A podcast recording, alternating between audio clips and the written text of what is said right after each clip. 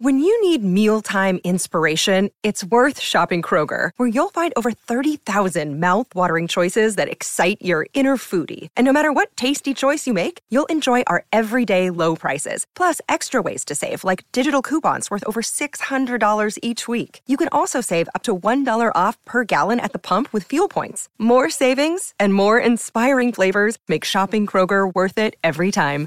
Kroger, fresh for everyone. Fuel restrictions apply.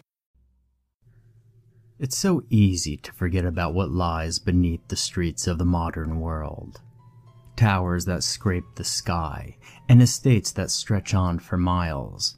The urban sprawl we know so well. But a man who has seen what lies beneath the concrete can't ever forget. Sewers. The catacombs that snake through the underground. For every avenue, there is a black tunnel that runs beneath it, and for every house, there is an allocated network of hidden pipes. Streets that bear no names. Only someone who has been there can truly appreciate the absolute and final darkness that inhibits this world below the world. Where the only sound one can be sure of is the flowing streams of waste where all manner of creatures not touched by the light fester and grow. This is the place where every footstep haunts the cavernous and silent halls, and where every person subconsciously dreads to be, yet lives unknowingly above. This is the place where I have worked for most of my life. The sewers of London were built in Victorian times, and the tunnels I spent my time in were well over 150 years old, built from a dull red brick and completely devoid of all modern comforts such as ceiling light bulbs. This was a subterranean world like no other, weaving shafts of stone built in arches, supporting pillars of the same brick dotted along the channels like sentinels guarding the ancient paths. The sewer was a network of smaller tunnels that all led off from the long and straight main shaft running underneath the center of the city. This resulted in a labyrinth-like situation where one only had to make a wrong turn to be lost amongst the alleys and the streets of the system. There were vertical pipes cut into the ceiling that led to the grates you see on the side of the roads, put there to drain excess rainwater. But any light that attempted to enter through these was soon dispersed and beat back out of the sewers. This resulted, of course, in an almost pitch black environment, as the only light present was the frightened white beam that struggled from the lamp on our hard hats. One of the company rules was that nobody would enter the sewers alone, so I always did make my rounds with a friend and a colleague of mine. Oscar, or Oz for short. For nine years, Oz and I traversed the maze together, fixing leaks, directing waste flow, and we became pretty good friends over this period. We drank together on weekends and regularly watched football games, since we both had the same team. But the heaviness of the sewers made it hard to crack jokes or make decent conversation so most of our work was done in silence. Silence was what predominantly made the sewers so unnerving. If you dropped a tool, you would hold your breath as the metallic clang charged through the tunnels. You would look into the dark and half expect to see some unearthly fiend come crawling towards you, curious as to what had disturbed its quiet. But worse than this was hearing a sound you didn't make. Over my time in the sewers, I always thought I could hear some kind of scuffling just behind the walls. Not like something was trying to claw its way out, but like it was moving around, just living. I always put these occurrences down to the silence playing tricks on me, but I could never shake the thought that there was more to the sewers than just an eerie feeling. Oh, but how could I forget the smell? It never frightened me the same way the darkness or silence did. But it was always there, the unmistakable stench of human waste clinging to you always. It made the air heavy and clogged your nostrils and throat. However, the reason I write this is to document the occurrences of the 14th of June, year 2014. Me and Oz were heading down into the sewers for the daily inspection. We had been down there for around three hours when we came across the damaged wall, a few turns off the main tunnel, along a minor shaft. The section of the wall had fallen in, almost as if it had been pushed from the outside. Not a particularly strange occurrence, since sections of the walls were always crumbling apart. The bricks had fallen, but remained intact, so I thought it would be an easy fix. I sent Oz away to the closest storeroom to return with some cement filler to reseal the wall with. I began to stack the bricks back into the hole, staring at the void behind it. There seemed to be quite a large space there, which was unexpected since I had always believed that it was solid earth behind these walls. But I disregarded it as a small enclave in the rock and continued piling the bricks. But I could not disregard what happened next. I heard the scuffling again just a small scraping sound resonating from inside the void. I put down the bricks and listened. It lasted for about 30 seconds and then stopped.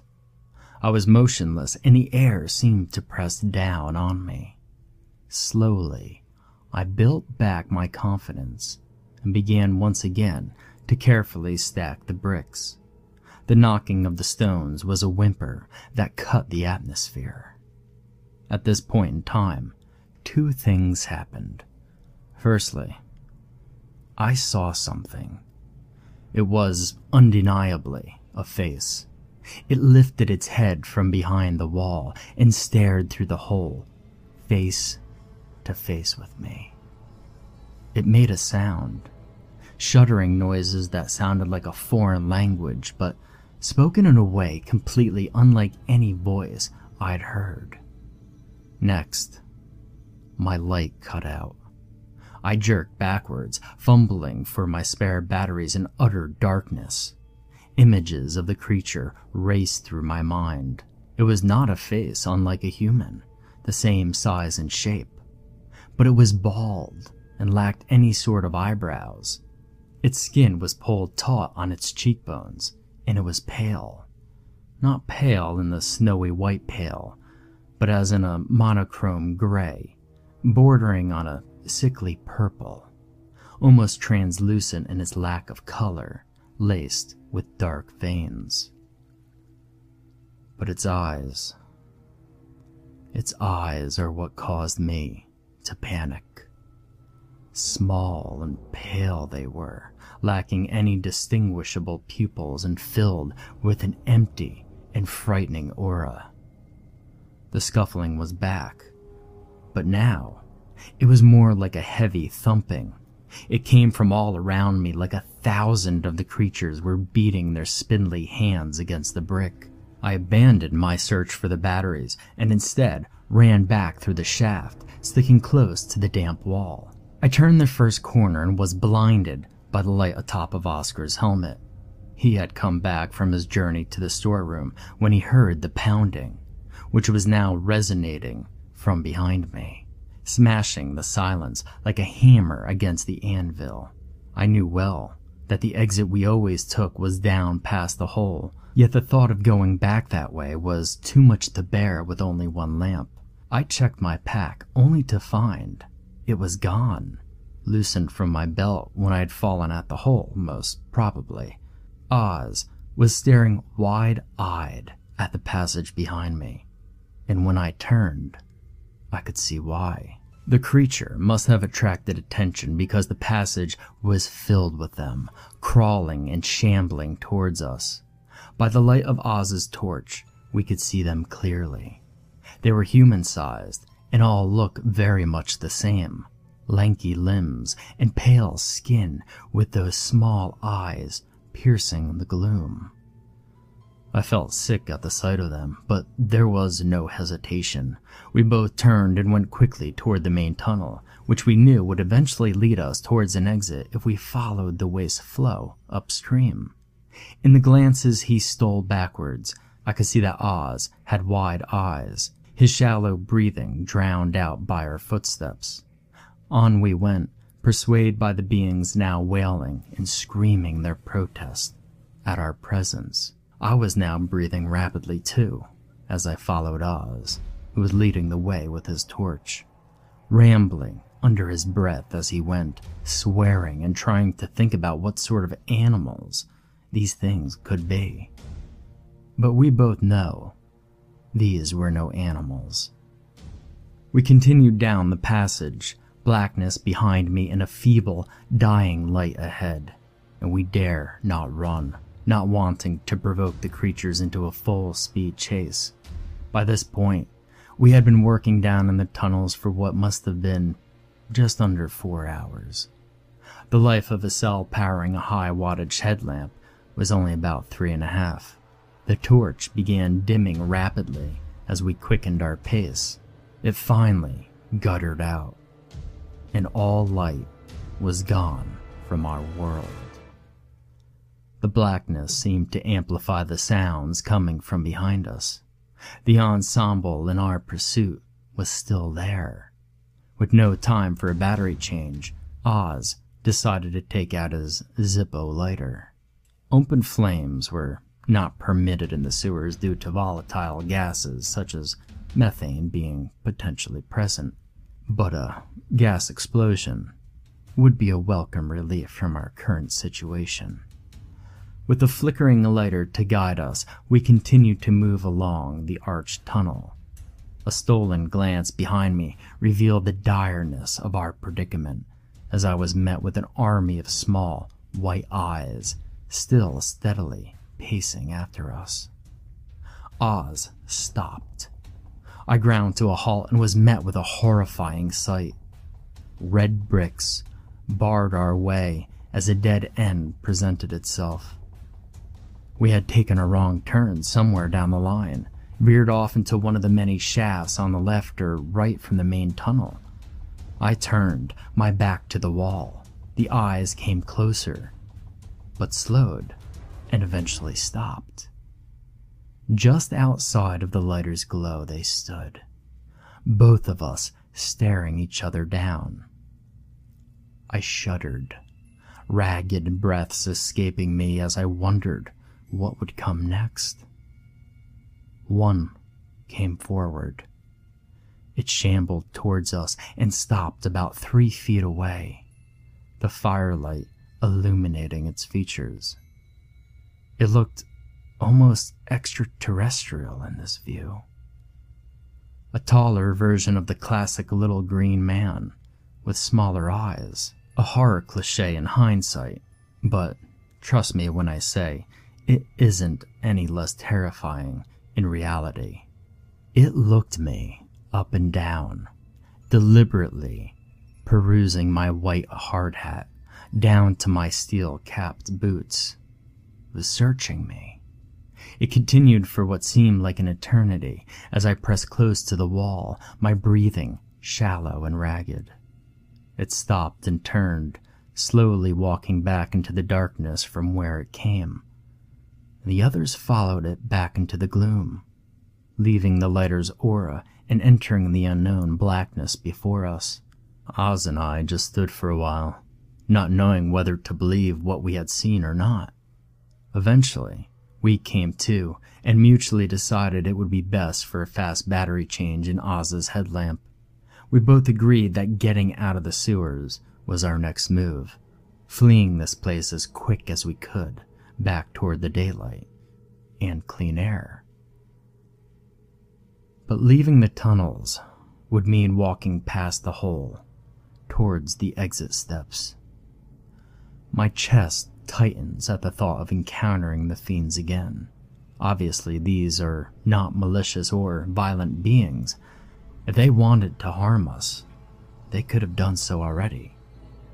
So, what made them so frightening And what caused them to chase us as they did, could not tell you, nor could Oz.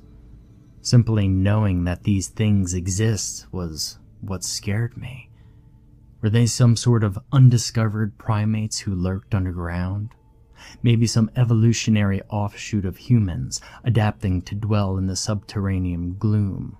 Or, perhaps, most disturbing of all, they were humans, men or women somehow drawn to the dark, hundreds, maybe thousands of years ago, breeding and mutating until they lost all recollection of the outside. We didn't know what they were, or whether they would hurt us or not, but we certainly did not want to encounter them again.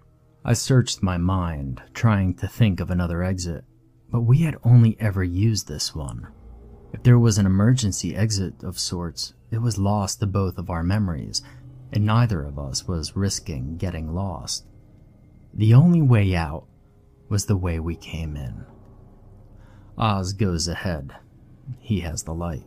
I brandish a wrench in my right hand, whilst he grips tightly to some piping. Feeble weapons if the creatures decide to attack, but better than our fists. The walk back reveals how far the things had chased us, and both of us became wary at where we are exactly. We kept walking back through the tunnels, trying our best to retrace our steps. The air around us seems to stink worse than usual, and every footstep seems to reveal our new position throughout the caverns. I swear that I can hear the scuffling, and not only in the walls, but behind and in front of us. Little scratches that sound like nails being scraped against the brick wall, and soft padding sounds that could only be the footfalls of someone barefooted. I look down at the cement floor. It's the usual dull gray, although now it is spotted with dark marks in the shape of footsteps. Abnormally long toes stretched out and bent as they ran. We picked up the pace. We eventually arrive at the hole, gaping out into beyond. The bricks I had stacked had fallen back down, presumably due to the creatures all climbing out and spilling out into the tunnels. Ah, oh, I shudder at the imagery. Were they back in there? Could they be staring back right now? I drop my gaze and turn back to Oz. He's not there. Oz hadn't noticed me and kept walking. He was now around 15 meters down the shaft, a small, flickering orb of light, and I was in the darkness. This is when it happened. If I had just kept walking, suppressed curiosity and not stared into the void, perhaps it wouldn't have. I feel a rush of air from the hole, and a spindly pale shape bolts out of the black the outstretched nails raking my arm, fingernails rip through my overalls and pierce my skin. I jerk away and swivel my head toward the hole. Surely enough the same haunting eyes as before meet my gaze. I bolt down the tunnel after Oz, hearing the creatures dive and crawl through the wall after me, screaming louder now, angered that I dare disturb them again. I do not look backwards. The sounds of slapping feet fueled me towards the light in front. When I came up on Oz, I shout to him, telling him to run. He turns to look backwards, but is met with my force as I shove him on. We both sprint for the exit doors, and Oz barges through them. Up now, dim electric lights illuminate the stairs, casing a gray film across the scene. My legs begin to ache as we round yet another flight but the noises below have not ceased, so I cannot either. Finally, we reach the summit, and we know to turn left immediately, through more doors and up a final flight of stairs. We stand in the street now, a narrow alleyway joining two larger roads. The sun is just rising, which creates an eerie, not quite night, but not quite day either feeling as if we were both in some sort of limbo. I glance behind. The creatures burst through the doors and charge up the stairs. I stumble backwards and fall as they reach the top. Oz is trying to get me up again, and I watch like a spectator in a theater. As the creatures come out of the darkness, they squeal at the now emerging sun. They disperse immediately. Some fly back down towards the gloom, whilst others dash for the shadows on the street. Some climb up the metal staircase and shelter amongst the gloom at the top, while others disappear across the building's roof. But they all melt away, slipping into darkness wherever they find it. And this is where I black out. My arm bleeding profoundly, and my head spinning. I awoke in a hospital bed, and they tell me I have flu like symptoms, but they can't say what is causing them. My arm is in a bandage, and I'm told the wound is bad, congealed and black like someone had burnt me while slicing it open. I type this now from my hospital bed, and I grow sicker every day, and my arm is coated in searing pain day and night. I'm sure one of the creatures did this to me. Positive. But I dare not tell the doctors. I'll make up some story when the time comes. I've not seen Oz since the event. But what haunts me the most is that the creatures are now on top as well as below. Sure, they can only come out on the darkest of nights, but this is still a disconcerting thought. Believe me or don't believe me, I don't care. But I plumbed this whole city, and I know what I saw.